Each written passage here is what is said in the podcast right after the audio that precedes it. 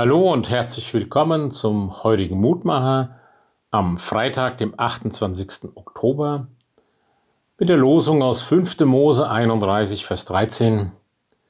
Kinder, die das Gesetz nicht kennen, sollen es auch hören und lernen, den Herrn euren Gott zu fürchten alle Tage. Diese Worte aus dem Munde des Mose sind Teil seiner Abschiedsrede, seiner Abschiedsworte an das Volk Israel.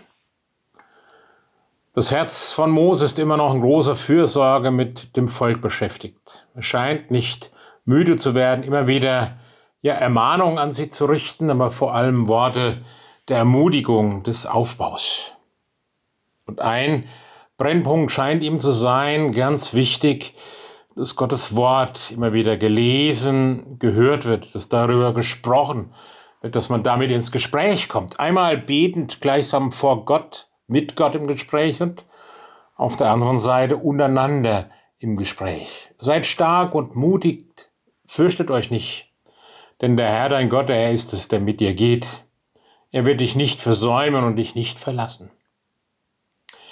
Ja, es sind Worte, die uns ermutigen sollen, Worte, die uns bewegen und das entdecken wir eben im Lesen und Hören des Wortes Gottes. Das gilt für das ganze Volk, also es gilt für die christliche Gemeinde, wenn wir es dann übertragen wollen, und es gilt für jeden von uns persönlich. Und darum ist es wichtig, dass wir als Gemeinde immer wieder zusammenkommen, um miteinander vor allem das Wort Gottes zu hören, zu lernen. Und das Zweite, dass wir Kindern das Angebot machen, dem Wort Gottes zu begegnen und daraus zu lernen. Einmal durch das, was sie selber hören und entdecken und natürlich durch unser Vorbild, durch unsere Art und Weise, wie wir mit ihnen und untereinander umgehen. Das ist, glaube ich, das wesentliche Glaubensprogramm, das durch die ganze Bibel uns sich zeigt und das uns mit diesem Wort heute aufgegeben ist. Ja, so bitte ich dich, lieber Herrn Gott, dass mir dein Wort immer wieder aufgeht, dass ich daran lerne und arbeite, dass ich mit ihm wachse und reife.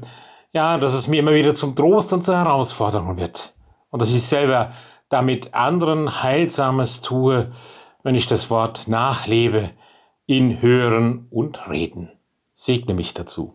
Amen. Grüß Sie, Ihr Roland Friedrich Pfarrer.